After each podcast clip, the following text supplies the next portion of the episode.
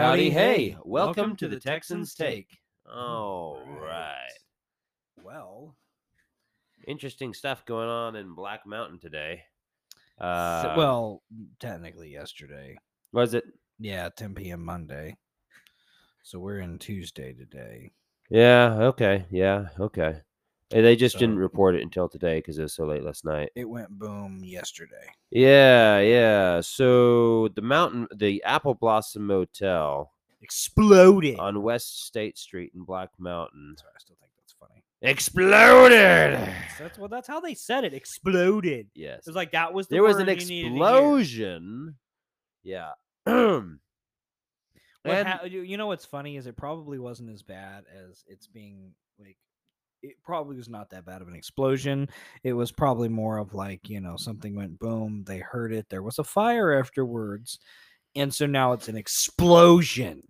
Yeah, apparently like the building was condemned and everything like that afterwards. I, I have a feeling, though, that the, the, the building was probably not in the greatest shape to begin with. Yeah, it's, it's been not, there. It doesn't. It's never looked appealing to me. It's, and it's been al- there forever. It's always, to me, it's always just kind of been there. Like, I, I, what the funny thing is, is I know I. You know, I've been on news stuff, you know, all day, just kind of between work items and stuff. I didn't see anything about it. Where where did you hear it from?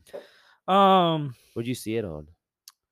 So, being completely honest, I saw it on Google News. Really? I, yeah. It just kind of popped up? Um, well, I was looking, honestly, I was looking for uh, information to see if the Johnny Depp verdict has been released by the okay. jurors yet, which is not.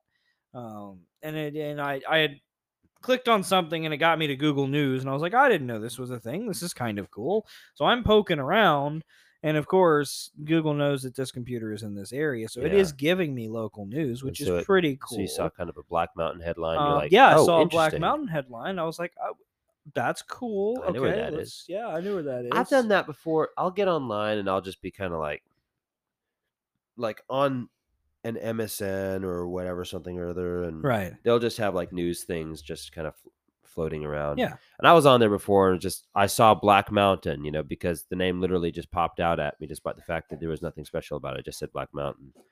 And, oh, oh, okay. Yeah. Something happened in Black Mountain. Yeah. That's kind of the way I was looking at this. Like, oh, this is interesting. Let's go ahead and um, let's take a look at this. So yeah, Brig, I literally walked in and Brig was like, so did you hear about the explosion in Black Mountain? And I was like, blink, blink, blink. The what? And Brig was like, yeah, there's an explosion. And I'm sitting there looking like an idiot, like, there was a what in Black Mountain? Okay. But apparently... And then he, you've never heard of the Apple Blossom Hotel. Well, you said the Apple Blossom, and I think I kind of knew what it was. But I mean, like... I just... Uh, so... It's I've, literally I've been there. It, it's literally been there my whole life. I never knew what it was called. I just remembered the sign. And so the sign was part of the headline. Yeah, yeah. When I was reading the article. And so I was like, oh, I know where that is. I pass it. You know, yeah, yeah. I just remember it's it's kind of a landmark to get to the Monte Vista. For some for reason, I thought it was the Acorn something rather. Maybe it maybe it changed names. Or maybe it's been the Apple Blossom my whole life. And I was just like, that place literally just doesn't exist to me. It's just kind of an eyesore, really. I never paid attention to it, so it could have changed. But yeah. I just, I, I feel like the sign has never changed since that, like I've that, been here. That whole strip there, there's the, I guess, the Apple Blossom Hotel, Motel, whatever. The Roach House. And then right beside there, it's the Coach House, which everybody calls the Roach House because, I mean, I think I've been there like once. Hold on. It was about literally twenty years ago. I mean, I've heard it, it. Its cleanliness is not up to par, so I just that's my. And we used to go to the greasy Mexican place right beside it called uh, uh, Las Casuelas. Yeah, that El was Chapala's. A good place. They they actually gave me hot hot sauce. It was nice. Yeah, yeah, yeah. But no, the Coach House and the Apple Blossom. I, we would never need the Apple Blossom anyway, just because we already live here. Right. But it that just I mean, like when he said there was an explosion there, there wasn't like oh no, it was just like oh. No, okay. Interesting. But let me read this. This is from W L O S. Black Mountain, North Carolina, W L O S. One person is dead after a possible explosion set at a motel room on fire Monday night in Black Mountain. Black Mountain Police Chief Steve Parker confirmed with News thirteen one person was found deceased inside a room that caught fire Monday night, May thirtieth. The North Carolina State Bureau of Investigation has been called in to assist on the ongoing investigation. Officials are working to identify the victim and notify the family. Chief Parker said the department received a call around ten p.m. Monday night about a possible explosion at the Apple Blossom Motel on West State Street. Fire crews and emergency personnel were on the scene for hours. Emergency officials confirmed with News thirteen that there was reportedly an explosion in one of the rooms. I heard a very large boom, shaking, and what sounded like things falling, explained Wren Cox, who lived at the, Hope, the motel since twenty nineteen. I poked my head outside the door, and I heard somebody scream for help. We believe this was an innocent, an, an isolated incident, Chief Parker said. What the incident is, we don't know, and that's why we called in specialists on top of that to assist us with the investigation, and that's where we're at right now. Chief Parker said investigations are working to identify the victim and notify next of kin. Caution tape now lines the property, and a, ta- a trap has been placed over the roof to cover damages. I'm just stunned by how quickly my life can go from doing all right to uprooting in one second, said Cox, who now is searching for a new place to stay. News thirteen learned on Tuesday that the motel had several reservations at a time of, of fire. Water, power, and gas have all been shut off at the motel. One guest, who wished to remain anonymous, called the situation devastating. There's no word yet on what caused the explosion. So that's what happened. I was like...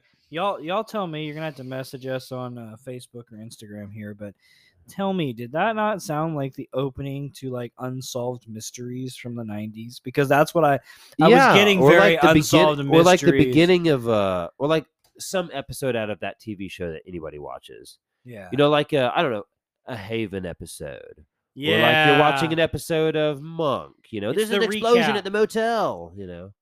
And so, unfortunately, somebody did die. We don't know who it was. Yeah. Um, and uh, I'm just going to take a guess. It was a local. I have no idea. I don't know. Why would a local be staying in the hotel? Well, there's a local who's been living there since twenty nineteen, apparently. Oh. Yeah, I guess that's right. So, I don't know. Now, here's my question. The explosion that killed this local, or whatever it is, or whatever he is, is he the one that started the explosion? They, I mean, basically, they, they really don't know. There's no information on this. Like, we were watching a news thing, and the guy was just like telling us what I just told you, which isn't much. There's no information past that. Yeah, I mean, it's it's a, it, it, honestly, I, I know you haven't seen it, but we're we're gonna have to have a movie night, and the movie is gonna have to be Anchorman, so you can start understanding my Anchorman references. Oh, sorry.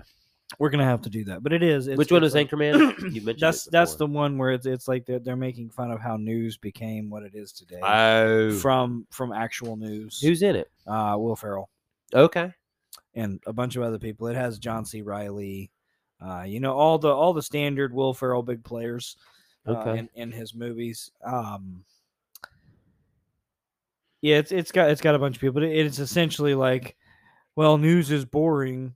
Let's just start making up the news, and then oh, people will watch it more. Fun. And the whole the whole movie is it's making fun of the news industry because yeah. of what they've become. Yeah, uh, out, out of their own choice. I mean, this is this is well, what they become. It's not wrong. I mean, if you talk to C N N, they'll tell you that you know if you inflate the numbers um, of it's like COVID exciting, deaths, yeah. it's more exciting and more people watch. Yeah, you know, and the and more all the more people the fear the numbers, the more they'll watch to see the numbers rise, you know.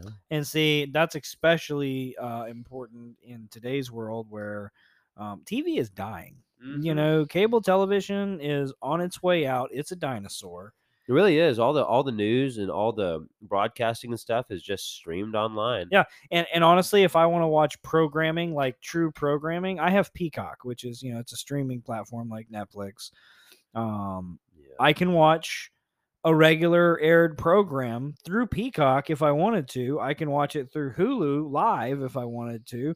I can get YouTube T V and watch it if I wanted to. It's it's not the, yeah. the what cable was is no longer. I mean, it's it's just outdated. And so what's really funny is that they, they now have to find new ways to get their numbers. But that that T V show still reigns as one of the funniest, like just outright jokes at an entire industry.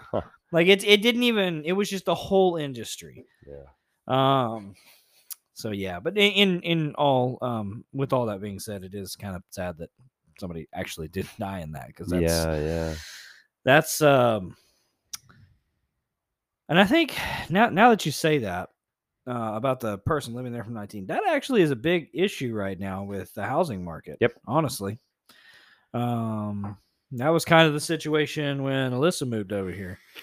You know, she was living in a hotel for, I don't know, months. Six months, maybe? It's a long time. Two different hotels. Yeah.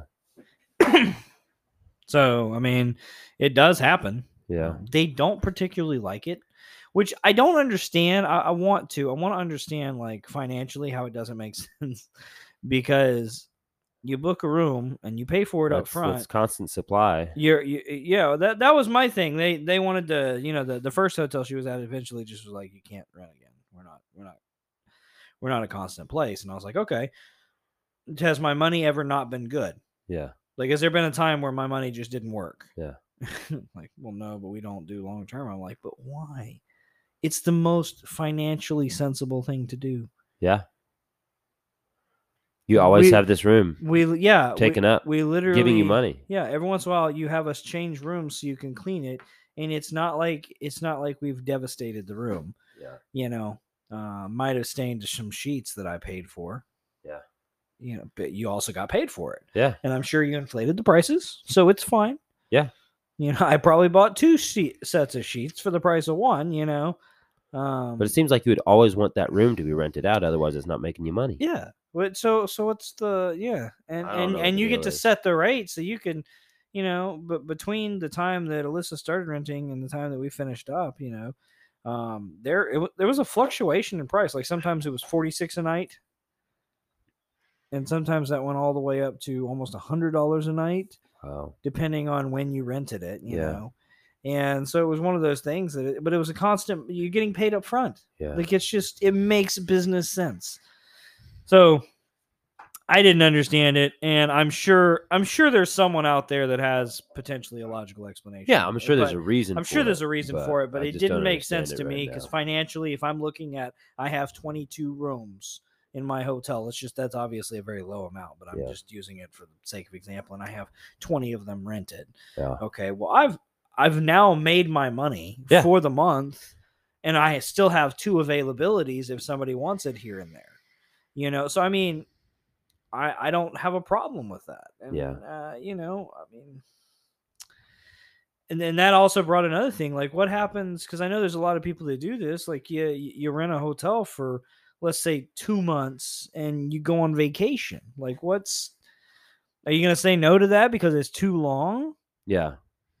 Um, I don't and, know. I, and I know the other side of the argument is probably something like, well, you can just get like a, a house or something rented because they do, you know, vacation rentals. Well, yeah, sure, they do. That may not be as financially yeah, I don't know. affordable, you know, so it makes more sense for me to pay a lower dollar amount, maybe not have all the amenities of a home, mm-hmm. but I'm still got somewhere that I'm like not in a tent to go to sleep every night. Yeah, yeah, that's a plus. You so have A C, you have beds, yeah. you have a little mini fridge and a microwave. Yeah. You know, you got running water, you got a bathroom, um, and you got a T V. Yeah, I mean, it doesn't have to be the biggest space in the world, but yeah, anyway. Yeah. Well, we're gonna take a break right here, and we'll be, we'll be right, right back. back.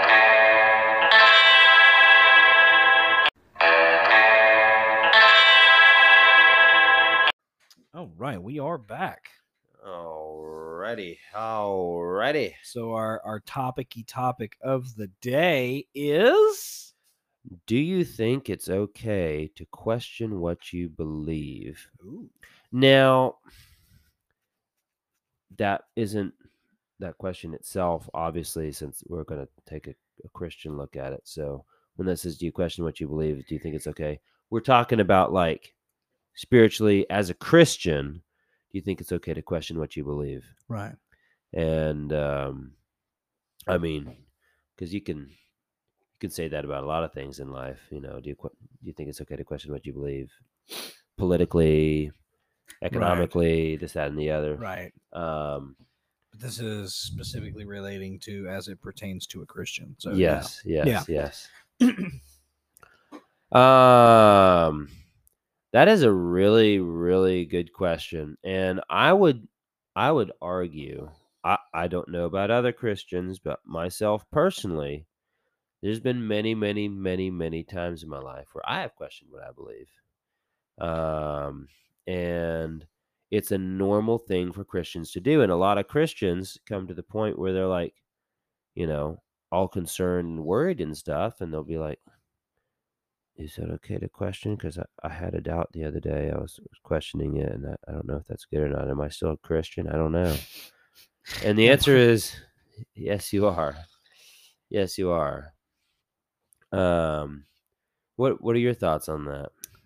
Uh, I mean, I'd go a step further and say I think uh, you need to take a deeper look if you don't question things that you believe. Yeah. Um, Because that that if you don't question, I don't think you grow. I think you stay in a stagnant spot, which is pretty unhealthy as a Christian to stay mm-hmm. in that that stagnant pond water. So, in my opinion, because here here's here's what happens oftentimes, at least for me, uh, if I question something that I believe, then I go looking for information on said topic, and then do other people question things about this said topic? And by doing so, I learned things that I didn't intend to find out, but I learned them, and all that kind of came through the simple fact that I began to question certain aspects of of uh, my faith, you know? Yes, yes. And so I don't think, I think it's normal. It is very, very normal. If you're a Christian out there and...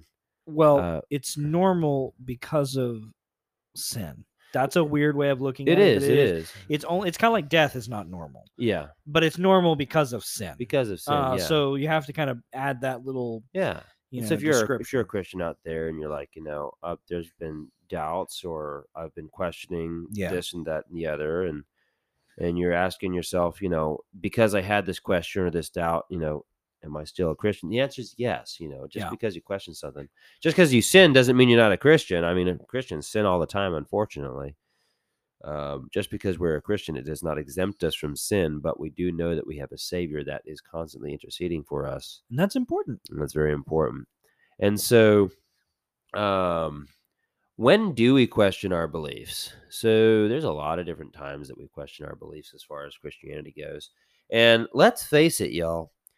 Um, there's no way that you can believe Christianity at all without believing in something supernatural. Mm-hmm. Okay.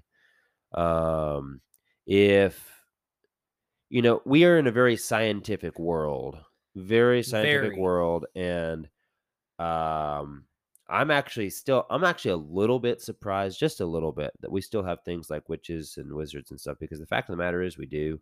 And they're terrible, and don't ever go towards that. And, you know, it's an absolutely terrible sin uh, to follow witchcraft and wizardry and stuff. But it is it is actually still a thing. Uh, it's never not been a thing. It is contrary to God. Um, but when, in, a, in a world that's so analytical now, which it's waning a little bit just because... Um, Well, it's actually bright and sunny outside. It's not waning anymore. Uh, sorry, my bad. uh, but it, it's waning a little bit just because uh, we've become slothful, sluggish.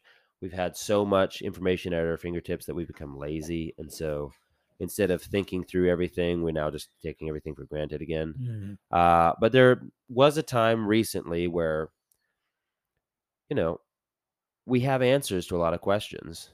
Somebody's like, well, gee, why does the sun rise? Right. Ah, they could just go online and look it up. They can find the answer to why the sun rises. They'd right. be like, why is it getting dark when it's only five o'clock? They can look it up and find out. Oh, daylight savings, this, that, and the other. I, you know, it'll, depending on the time of year, we have monkeyed with the system to where it'll, you know, get dark at five and one time a year and then get dark at nine and another time a year. Um, you know, how do trains Hopefully work? That'll change. You can just you go know, online, get a book, ask an engineer that, you know, is a different kind of engineer to find out what, how a train works. I was works. about to say, man, you're putting yourself on a pedestal. How right does now. a computer work? You know, you can figure out how a computer, uh, you can figure out all of these different things. But the que- the thing is, is that, um, we still have questions and we always will.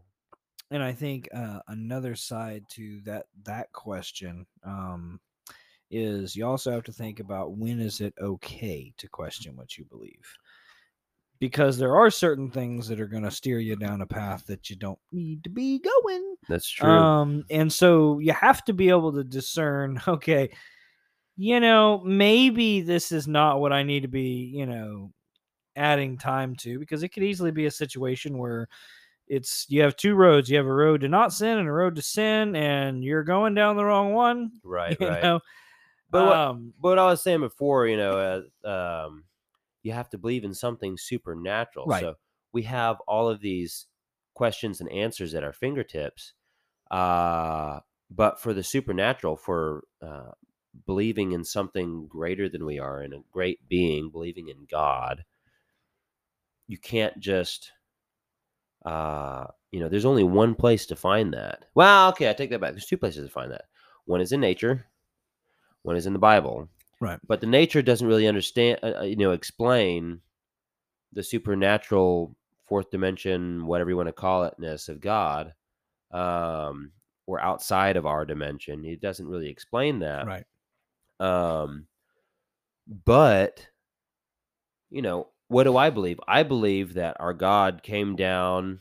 Um, the God of the universe has an interest in me personally, Stuart, you know, nineteen... Uh, ninety, you would be the only one. nineteen ninety-four to present, you know, uh, there's been thousands and thousands of years that this earth has been around. And at this point in time, you know, with the entire world at his disposal, God actually is thinking about little old me.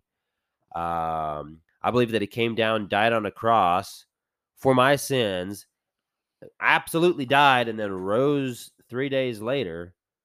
Uh, I believe that he healed the sick and healed the blind and stuff like that, and uh, made the blind see and the lame walk, and um, you know, uh, uh, told his uh, told one of his apostles to go fishing and grab grab a gold piece out of the fish, and pulled the fish out and paid the tax. And I mean, that's a lot of supernatural stuff going on there. And that's not, that kind of breaks reality. And so if you're a analytical, like, science guy, and you're like, you know, reading the Bible, you're probably going to be like, um, okay, do I really believe that, that somebody and- two thousand years ago rose from the grave? Nobody's done that before. And with what, with that well, situation. Except two thousand years ago. There was an exception, but with with that, I think what you do run into is kind of a counter problem to that, is you got to think a lot of these situations are born through college. Yeah. And not that co- I'm not saying college is bad. I'm not saying don't get a higher education. That's not what I just said. But a lot of questioning the the belief system. Yeah. Is born out of multiple worldviews and finding out that you're not the only worldview that exists. Exactly. And so when you are exposed to, and, and you know, kids today are exposed to a lot more worldview situations at an earlier age than I was. And, and it really depends on where you are. You know, if you're in a very, you know, liberal arts type school, uh-huh. as far as even, you know, primary and, and junior high and high school, like you're probably going to be exposed to more than yeah. I did. And that some of the more small town schools aren't exposing people to. Yeah. And so really the first time that you're going to get all of this wrapped in and handed to you as different worldviews to consider, uh, cause that's kind of the way they present that is, is, um, your worldview is not a good one, but here's more other, you know, better worldviews that you could be one of those. That's yeah, what we want. Yeah, yeah. Here's those. Look over them, pick one, and then come back. That's how it feels. Mm-hmm. And so, uh, I mean, you've been to college. Is that the kind of the scenario that yeah, you kind, you kind of feel like you're you're forced to pick another worldview because it yours is. doesn't fit what everyone else's is? Yeah, you know, whenever I went to college, you know, there's a lot of things. And that's conflicting. That's oh, it an is. Issue, it's very conflicting. You know, and so it, and that's actually that's like a good and a bad reason to go to college. So if you have a firm foundation, right, as a Christian anyway, and or even as a man, as an individual, if you have a firm foundation and you go to college, you're going to do all right because you're going to be exposed to a lot of bad stuff. A lot you'll of still world, be tested and maybe more than some others. Stupid teachers, exposed to faulty reasoning. You're going to be exposed to a lot of stuff that you're just like, that is not right. Yeah, but you'll also okay be exposed that. to a lot of viewpoints that are very contrary to your own and that you might not necessarily be able to combat at that moment. Right. And so what it does is it gets you to think. Now, like I said, if you have a good, strong foundation, you'll be fine. Right. If you do not have that, if you're wishy-washy, if you don't know what you believe, then you will be molded yeah. into, you know, whatever the college system wants you to believe. Um, and I mean, it's one of those... Or you can be molded anyway. I'm not saying you will be. I'm yeah. just saying that you can that's, be. That's what I was going to say. Is yeah. it, it is easier for you to... It's kind of like a peer pressure situation. Yeah. It's going to be easier for you just to agree with people if your foundation is not as firm. Now, the counter side of that for, that that coin here is I firmly believe that if you're stronger in your faith, you're going to be tested more. Yeah. So you're probably going to have more problems, um, maybe with teachers, maybe with students, maybe with ideologies. Um, you know, I, I always really liked, uh, and, and I'm not I'm not a huge fan of a lot of these um, – you know, over Christianized movies. Now, we'll talk about that in another episode, not today, but I just kind of think they're cheesy and maybe there's another way of doing them. That's, we'll just leave it there. A lot of them have, I mean, all of them have, I mean, really great messages and stuff. They, they do, they do. But it's the just problem is, like is a that better way. The way of giving those messages is oftentimes a grade B or C movie that yeah. nobody's really going to watch. Well, that's that's where I was I was going. I, I kind of uh, I did enjoy the God's Not Dead series, uh-huh. um, with with a little more enjoyment than I normally did with yeah, some of these. Yeah. And w- what I was really drawn to is I love to debate. It's it's like one of my things. Yes. And so I really enjoyed the atheist Kevin Sorbo character uh-huh. in God's Not Dead because. Yeah. This is the type of professors that you do run into, and they're an outnumbering amount yeah. that you're going to run into because especially if you go, if you talk to anybody who has ever like taken or aced a, ph- a philosophy class, this is honestly how they think. And so yeah. now they might not be as explicit as they show in the, in the God's Not Dead movie. At the very beginning of class, he's like, write this down. God is dead. And then we can continue with class. That's they're they're not usually that's quite way, that. That's way bold. I mean, honestly, I'm sure they exist. I'm but sure they not. exist, but there's very, very few and far between. A lot of teachers don't even like to talk about it at all. Yeah, that, they out. don't want they don't want the issue coming into their classroom. Right. And so, right. But but the whole their whole worldview is going to be different than yours, so there will be some clashing. Yeah. And there's probably going to be circumstances where you run into professors who. You know, kind of detest you at some point because of your your faith. And and that's that's always been something that I accept as a norm. Yeah, there's yeah. gonna be there's gonna be people that I do not agree with. And, and you, that's fine. We've got to find some common ground somewhere. I was actually always there was a little part of me, the little fighting stew, that was actually pretty happy. Like miffed, but happy. Whenever I encountered a teacher that didn't seem to be okay with Christianity or said something like, or, or said something against Christianity or said something just incredibly against whatever I believe is a Christian, right. you know, and, or was trying to teach something contrary to Christianity. Right. And have you ever seen the movies? Like, um, there's a, there's a bar fight, you know, and, there's some young guy on the corner or an Irishman or something, and they say the fight start, and they're like, I'm throwing down. Let's go in. Let's go fight. You yep, know, let's ah! do it. Let's do it. Drink that last shot. Yeah, up. they they pour the beer down and jump in. Yeah, whoopee. Uh, uh, that that there's a little bit of me in there um, in, whenever in, in I that encounter moment. that. Yeah. And I actually didn't encounter that a whole lot when I was at U T. It's probably a good thing, honestly. At U T, it was never like, um, for me, it was the history class.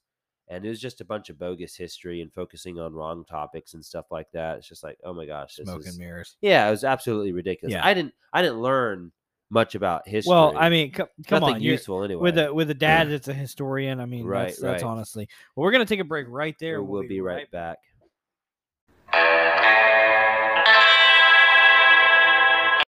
All right. So yeah, you know, whenever you're in school, you're gonna encounter a lot of. Ideas and viewpoints that you're not comfortable with. Ideologies and viewpoints. A lot of ideologies. There's um, a lot of it's gonna you're gonna get a lot of questions and stuff that you don't know how to answer, and it's okay to go home and sit there and think about it a little bit and go look it up and be like, oh. And that's another really good reason why accountability partners should be a big yeah. thing for everyone, because, you know, if you have someone that is maybe, let's just say maybe going through college, but maybe stronger than you in your faith, this is a perfect opportunity for y'all to sit down and go, hey, let's talk about this. I have questions. Can you answer them? And it's just a good way of doing it. Yeah. You were going to. Well, let's, I, I do have a verse here that I want to talk about, but before I go into there, I just want to say, um, maybe tell you what, I've got something I'm thinking. Do not let me forget it. I'm going to roll with this verse because it'll be more in tune with what we're talking about now. And I'll bring that next thing up later. Uh, but Mark nine, Mark nine twenty-four um, is a really good verse. And I use it all the time whenever I'm talking about this topic. Um, let us see. Let's go back.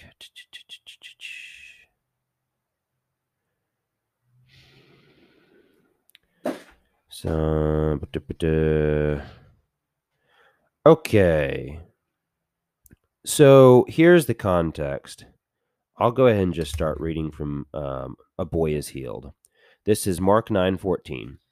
And when he came to the disciples and saw a great multitude around them and, dis- and scribes disputing with them, immediately they saw him, Jesus. All the people were greatly amazed and running to him and greeted him. And he asked the scribes, what are you discussing with them? Then one of the crowd answered and said, Teacher, I brought you my son who has... Oh, one of the crowd answered and said, Teacher, I brought you my son who has a mute spirit. And whenever it seizes him, it throws him down, and he foams at the mouth, gnashes his teeth, and becomes rigid. So I spoke to your disciples that they should cast it out, but they could not. He answered and said, Oh, faithless generation, how long shall I be with you? How long shall I bear with you? Bring him to me. Ouch. Ouch. When they brought him to him, he uh, and when he saw him, immediately the spirit convulsed him, and he fell on the ground and wallowed, foaming at the mouth. So he asked his father, how long has, it, has this been happening to him? And he said, from childhood. And often it has thrown him before, uh, both into the fire and into the water to destroy him. But if you can do anything, have compassion on us and help us. Jesus said to him, if you can believe, all things are possible to him who believes.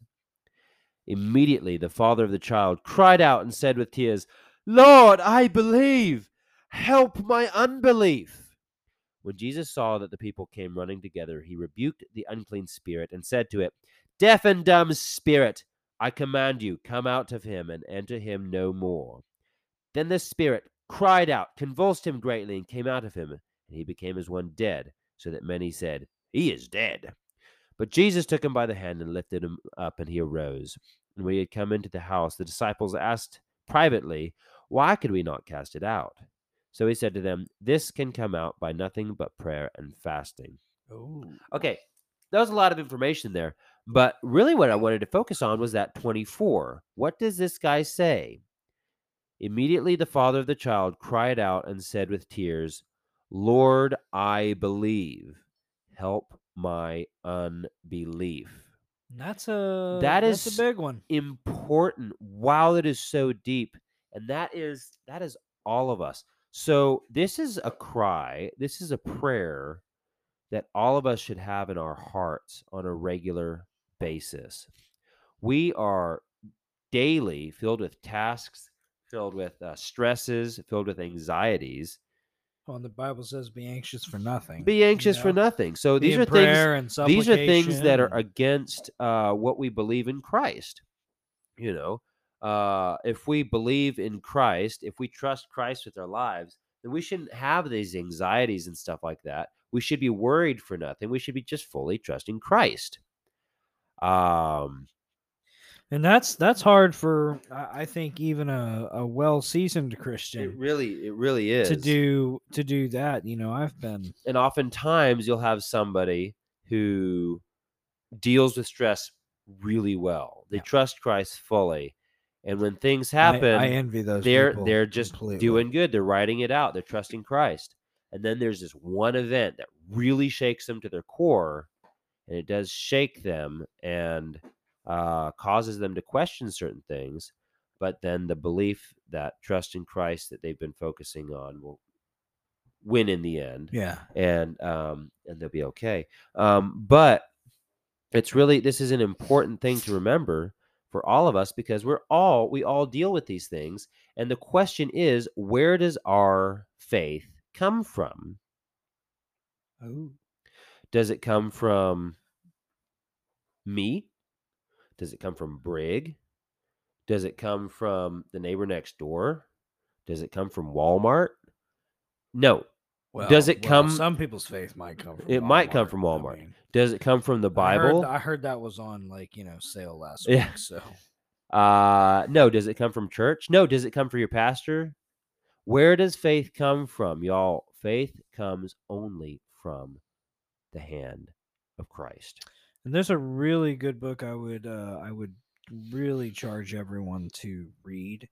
Um, I read it early, early on during my, my divorce and all my issues were, let me just say, and, and anyone who has been through, you know, a, a nice, messy divorce understands that'll, that'll test your face and sh- your that'll faith shake and shake it. you shake it like you have never been shaken. And we'll see how you come out on the flip side. But uh, one of the books that I read, I, I discovered via Bill Hill, actually. Yeah. Uh, no, Bill Hill and I went deep into it, but Bill did not actually um, introduce me. I actually think it was Maggie. Was it Maggie? That handed me the book. Um, probably, no, it's not on that bookshelf. It's on the other one. Faith Alone mm. uh, by Sproul. And oh my gosh, the... That book is really, it's it's like one of those books that if you really are questioning, I, I would read it, but be prepared to have your feet held to the fire. Yeah. Because that that whole book is him explaining where faith comes from, how a Christian obtains that faith, mm. and how you maintain that faith. Wow. And I'm like, why that? And it's just like the whole book is like, well, thanks a lot for that. I, I still understand where I messed up. Thank you that you can stop now. That hurts a little bit, you know, the yeah. whole book. But it, it's it's a good informational book. And honestly, if you're struggling with your faith, um, and it's I, I don't think it's just a book that, you know, th- there are books out there, I'd say, if you're not a Presbyterian or you're not Reformed, um, you know, even maybe, you know, like Lutheran, you you may not gravitate or understand some of what's going on because might, might tread on your toes a little bit. It might, but it might just be like over, like yeah, p- people that don't really understand the, the catechism or things like that. When that stuff comes out in a book, it's kind of hard that you need a whole nother book to describe. Like you need that. You can't just understand what that is. It's not one of those books. I, I would say that Faith Alone is a book that you could literally come from any um, any denomination and understand. Ah. I thought you were what's saying that going. I thought you were saying that you needed all that background for this. No, book. no, no. You're saying I, I that think anybody can read it and will get good things Sproul from it. Sproul is very good, I good, think, good, in a lot good. of his books. Uh, the only one that I think you kind of have to have a little bit of a balance and understanding with Sproul is probably, oddly enough, his uh, his book about uh, what it is to be a Presbyterian, what it is to be. Re- I think it's what is it to be Reformed. I think that's the book. Yeah. And it, oddly enough, the book, though it does a good job of describing Reformed faith, I would say it wouldn't hurt if you had a little information prior to going yeah, into yeah. it. But Faith Alone is not. It really is um, all on the topic of where your faith comes from. You know, how you obtain that faith and how you maintain that faith. Yeah. And that's something that I, I honestly think you ought to, every parent out there should hand that book to their college age kid and say, read this on your way to school because you're going to need it, boy. Yeah. Or, yeah. Or girl, you know, you're, yeah, you're, you're going to need it. it. You're going to need it. It's, it's going to be, um, and, and the Bible obviously is your most useful tool, but yeah. You have to think of these other books as, you know, I, I like to think of the Bible. The Bible's your sword, right? Well, you sure. got to have daggers. Um, yeah. You know, it, it would help to have knives. And you have to use these other books as tools, just like you would the Bible, because they're going to help. Oh, yeah. So any of these books, there's, um, you know, if you've got a Bible study or something and you're not actually reading from the Bible, you, but you're reading from somebody who has read the Bible, say they're a pastor, right. They're very intelligent, and they have taken a topic in the Bible that is confusing you, and they expound on it, and they pull different Bible verses, and they make it understandable. That's really good, and that's very yeah, helpful. Absolutely. You know, uh, think about it. Um, well, like when we were uh, look at look at the the the Ethiopian eunuch who is riding in in his chariot, and he was reading, what was it, Isaiah? And I forget who who was it that came to, it wasn't Paul, I don't think. Uh, I should I don't know. Think it was Paul. Y'all are all going to scream it out at me. Yeah, I just know. I know. Um, um, but anyway, uh, one of God's, one of Christ's disciples came to him and said, "Hey, do you understand what you're reading?" And the guy was like, "No, I have no idea what's going on here." He was reading Isaiah. He was yeah. reading God's word, but he still didn't understand it. Yeah. He was still a little, huh? And so he had it described to him. He had it uh, under, you know, he understood it. It was expounded. He got a mini sermon on it. He got a mini sermon, and he probably used God's scripture, but he was just explaining it to him in words. Right. It wasn't, you know, like, well, you know, he he didn't just open the Bible and start reading it out loud.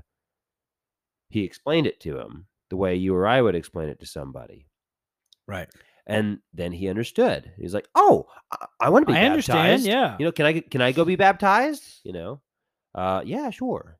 Uh, and so, um, anyway, uh, that's what some of these other authors will do for you. You know, they they're taking a topic of the Bible. It's not taking place in the Bible. Don't don't no, read it's not that. Taking don't place read that at all. But every single thing that they are trying to make a point of is coming from the Bible. Yeah, yeah. So it, their, their it source of information is still the Bible as a tool. It yeah. is literally an additional tool to be able to help you go through that, um, and achieve the goal of finding out, you know, Christian, what do you believe? Yeah, yeah. You know, that that's. Um, And so, anyway, some people go through their whole lives and don't learn it until the very end. Yeah. So this know? is this is a really great, because we know that we know that uh, um, you know, our faith comes from Christ, our belief comes from Christ, right? And so this is really important for those that are struggling to remember Mark nine twenty-four. Immediately, the father of the child cried out and said with tears, "Lord, I believe. Help my unbelief." That's been my prayer several times, is God, help my unbelief. One. You That's know, a big one. And we have to do that whenever we're lacking trust, whenever oh, we're anxi- yeah. uh, uh, anxious, you know, we like, you know, God, we oftentimes will say, help my anxiety, but a more deeper understanding of that is, what is anxiety but a lack of trust or belief in God? Okay, God says, I will always be with you. And if we're like, what if God's not with me this morning? God says, you know, um, I will, uh, you know, I will be with you, and uh, I will guide you. What if you're like, I don't know if God's guiding me today. I, I, I'm not. I'm not sure if I can if I can feel the presence of God. Are you? You're not trusting God, and you're not believing the words that God says. What if you are a Christian, and you know, you commit some heinous sin, okay?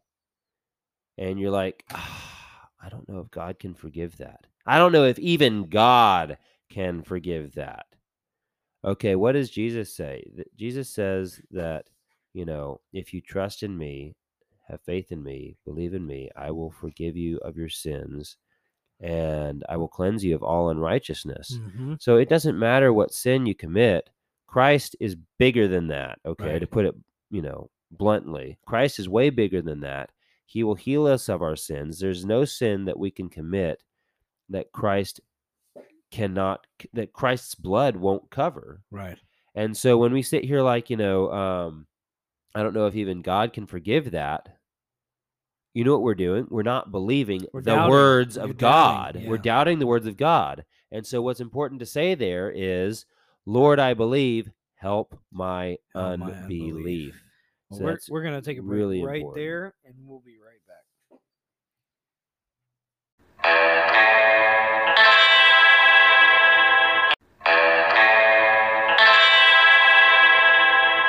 All right. Alrighty. Hey, for those earlier, it's uh, the Ethiopian eunuch was helped by Philip.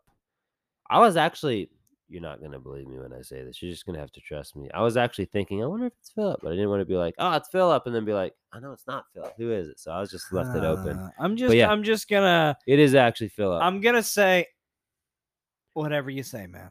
Well, whatever you say, what whatever what you my tell brother me, Robert would say is, yeah. "Ha, we likely, believe you, Woody." Likely story. Yeah, yeah, that that one hundred percent. But so um, we've talked a lot so, about. As a side note, just what? when when you, because we were talking about your cousin Philip, yeah. When you said, "Oh, it's Philip," I should have said, I shouldn't have said you that. Thought that I was, and I'm going talking about him. I'm like, oh well, what? Because we brought up Philip, now he's texting you, and you're not like, yeah, yeah, yeah. too coy about it. I was like, this is kind of funny, actually. And I was I was enjoying what I thought was going on, yeah. And now come to find out, none of that happened. Yeah, no, I just made all that up. That was a whole world of my own. Anyway. I just had to give a little context because up until we started and you said that, I was like, uh, oh, yeah, oh, okay, yeah. So continue no, doubting Dick Van Dyke what, from uh, oh. from uh, out of the museum. Moving on now. Moving on now. uh, so doubting yourself as a Christian, doubting anything that you believe as a Christian. Um. It will help you. It will. It will happen. It will help you grow. It's not that you doubt; it's that you get through your doubts. Okay. See, because you have to look at those like a stairway. Honestly. Yeah, yeah. That's you. you you're, you are growing. It, it's like sanctification. Honestly, yeah, yeah. That's part of it. Yeah, it's great. It really is, because think about it. If, if you doubt something, if you don't believe something, well, not not necessarily if you don't believe something, but if you're doubting, if you're questioning whether something is true or not, what's the logical response to that? Let's find out. Right. And fortunately... It's, it's not blind question at that point. It is. Fortunately, we have endless sources at our disposal. I mean, worst case scenario, if not best case scenario, go read the Bible, you know. Yeah. But obviously, sometimes the Bible is sometimes hard to sort through. But there's loads of, you know, uh, pastors, there's loads of people who have been Christians for years who have answers to a lot of these questions. If you have any doubts, or if somebody just asks you, let's say um, a Christian or uh, anybody really just asks some question that it's like, you know, oh my gosh, I do not know the answer to that, and it's making me doubt my faith.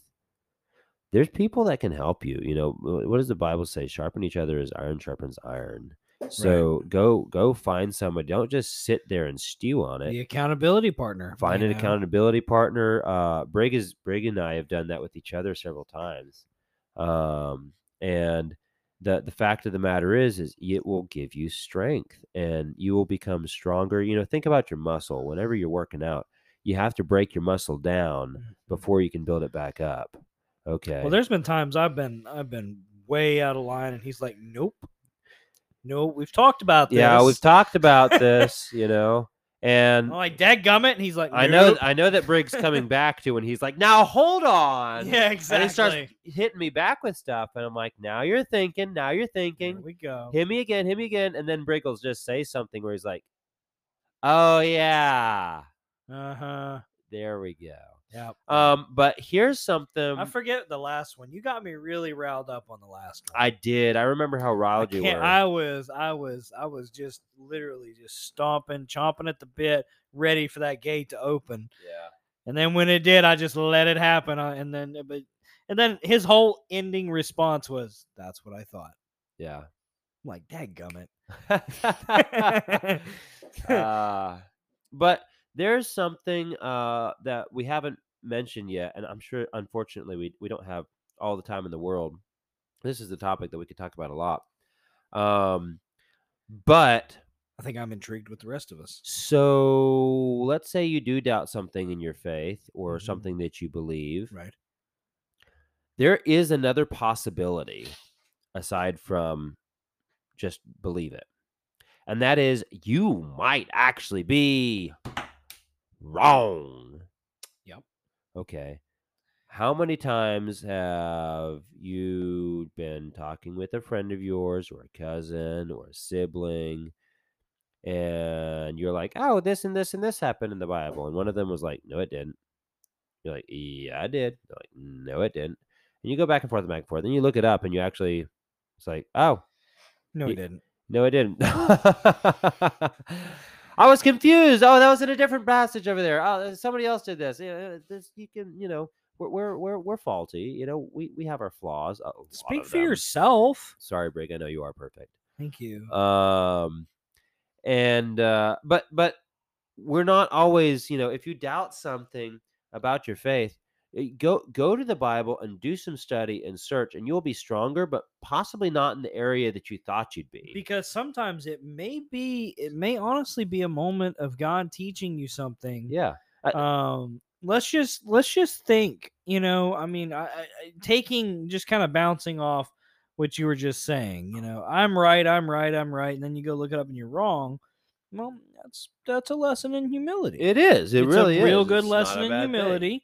Thing. And, you know, your ego was brought down a little bit, you know, and and then you have to go out there and say, you know what, I'm sorry. And you were right. I I, I, was, I was mistaken. You yeah. know, that's and that's a fair lesson to have to learn, because um, I know many times you just I, I I've done the same thing. Like, yeah. I know it exists. I know it I know exists. It. I know it. I know and it. And then when it's not there, I'm like, oh, I, I guess I'm wrong. No, I question everything.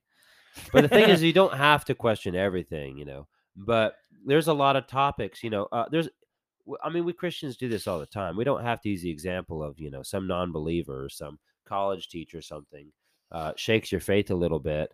Um, it could be a Christian that shakes your faith. It could it, be, it a, could be, it could yeah. be a Christian who's misguided. It could be a Christian that's in a bad place. Yep. It could be a Christian who is a different denomination. Or a Christian who's experiencing a situation that changes their beliefs, which right. now puts you to think about yours. Right. It could be looking at something from a different perspective. Um, and it could just be, you know, I mean. Like, I'll tell you, going through a divorce changed my entire perspective. Right. On Christianity, on God. My my view, my view on God, I had a very parachute idea of God. Yeah. Like, you do your thing, I'll do my thing. When I need you, I'll holler out. You'll right, be there, right. It's, it's a fine. Pocket God. You know, it's, it's a like, pocket God. I'm just walking along life, and I got God in my pocket, and yep. you know, oh my gosh, there's a big problem. Just pull, pull the cord out. Pull the cord. You know, pull God you know. out. You know, yeah, here, God, um, deal with it. That that was always kind of my approach. The way until... a lot of people use this, use crosses. Yeah, yeah. I mean, it, and it was it was my approach. I'm more than honest to tell you, I had no like me and God were not we weren't uh, we're not. a team. We were just kind of like. He was necessary, which is you true. know he is necessary. He is necessary, uh, and and I, but I don't have to like involve myself every day with him. And, oh, right, right. Yeah, it's, it's where you learn you're wrong. But right. it's it's one of those things that he was a snack. He wasn't a meal. Right, and so diff the difference there is during my divorce, it was like, oh yeah, so I see where I've messed up. Yeah. Mm. Then I started reading because that's.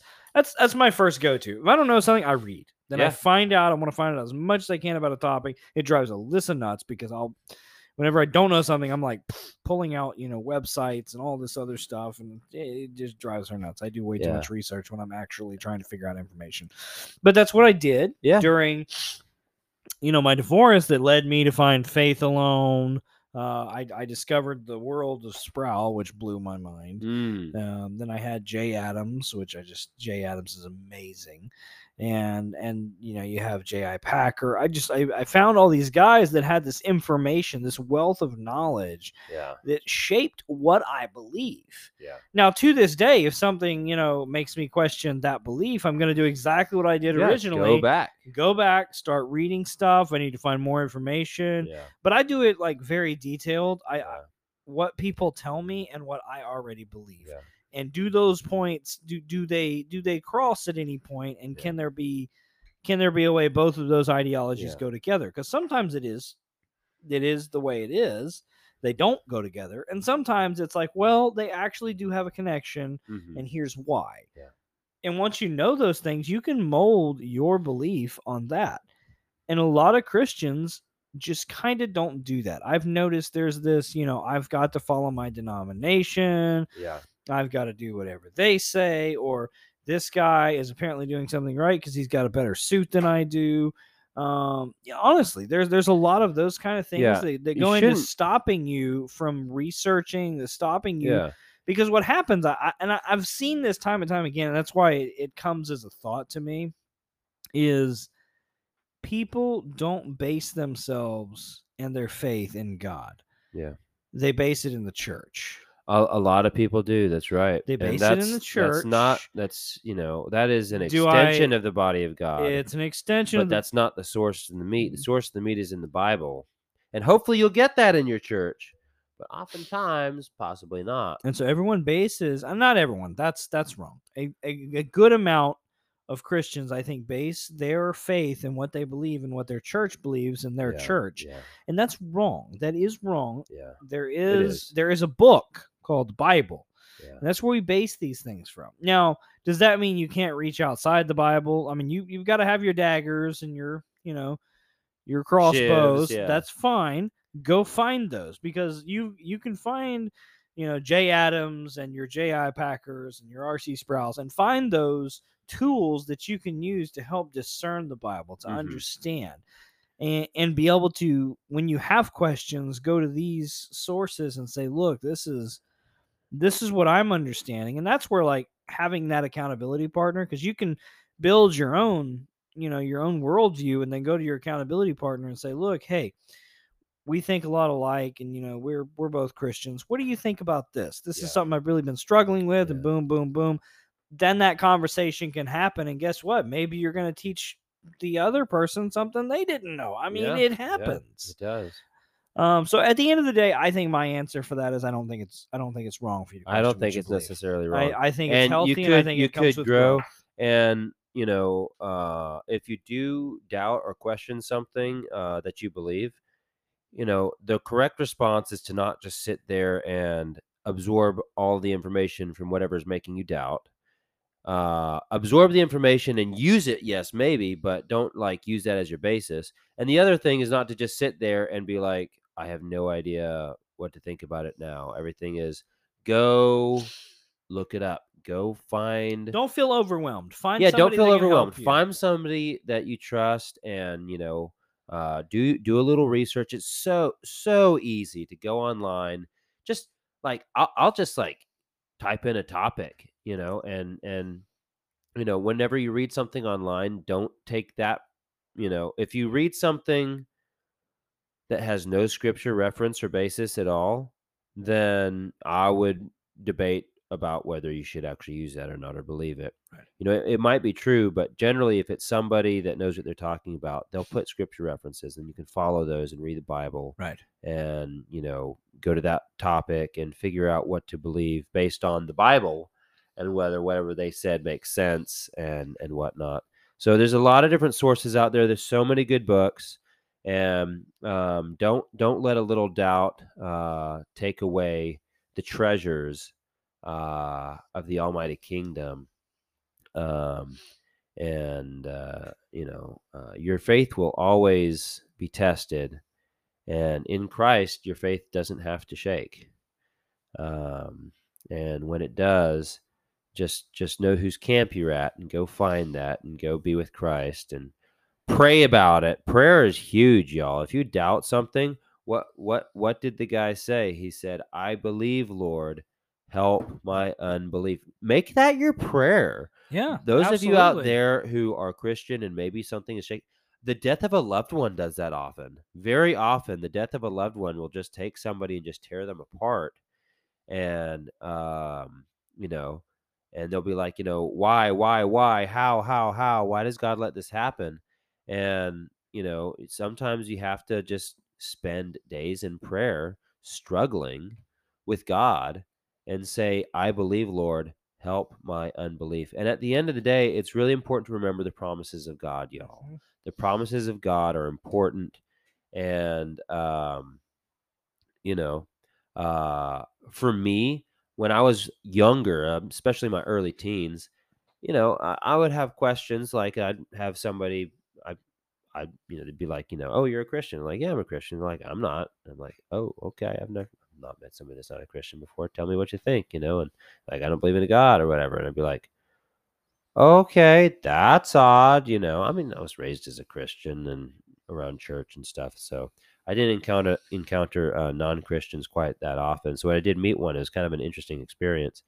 Um, and oftentimes they'd say a lot of stuff that I didn't agree with and I didn't understand, or that I knew was wrong but didn't know why. Um, and uh, it's really important to just remember the fundamentals of Christianity. Mm-hmm. God is. That's a big one. That's one that I used all the time. God is. And it's really easy if you're doubting about whether God is or not, you know, is there a God, you know, uh, honestly, go take a walk in the park, right? Go hear a bird tweet, um, you know, uh, pinch yourself, uh, go watch the sunrise. And there's a million different, a billion, there's an infinite number of different things out in creation. Yeah. It's an infinite numbers. That's good. That, you know, just solidify the fact that some great being created all these things, you know, uh, evolution has never cut it for me ever, ever, ever. The fact that all this just came from, you know, uh, a, a, a cesspool. Well, I mean, there could have been a big bang, oh, just like God said, right? Let yeah, there be light. Let there be light. Boom. You know, uh, I'm, I'm not saying that that's necessarily wrong, but there's obviously order to it. And uh, yeah, there were seven days of order. Yeah, yeah, and something something uh, created it all. You know, there were there were a whole bunch of evolutionist minds that just went. Yeah, yeah, I said that. And so it's really important to just remember the basics. God loves you. God is.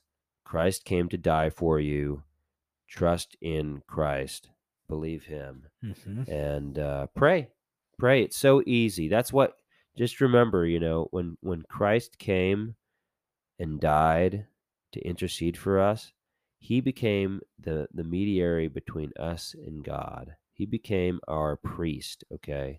So we can talk directly to God through Christ. Take advantage of it. You get to talk oh, yeah. to your God and creator. Take advantage of it. Um, and uh, struggle with God. He'll win. He'll win, and he'll set you straight. So with that, uh, Brig, will you pray for us? Absolutely. Lord, we uh, we thank you for all of our listeners. Thank you for the ability to uh, to be able to broadcast this podcast to everyone, and ask that you would really um, help everyone who is struggling with their faith, questioning their faith, uh, to find exactly what you would you would have them find. Um, we know it's a process of sanctification. It's a process of learning. And we just ask that you would aid, you know, help the unbelief. Um, everyone, I think at some point, questions something about their faith. And you are able to cultivate that, be able to mold that into what you would have them be. And I ask that you would do that. And guide, guard, and protect us. In Jesus' name we pray. Amen. Amen. All right. With that, adios.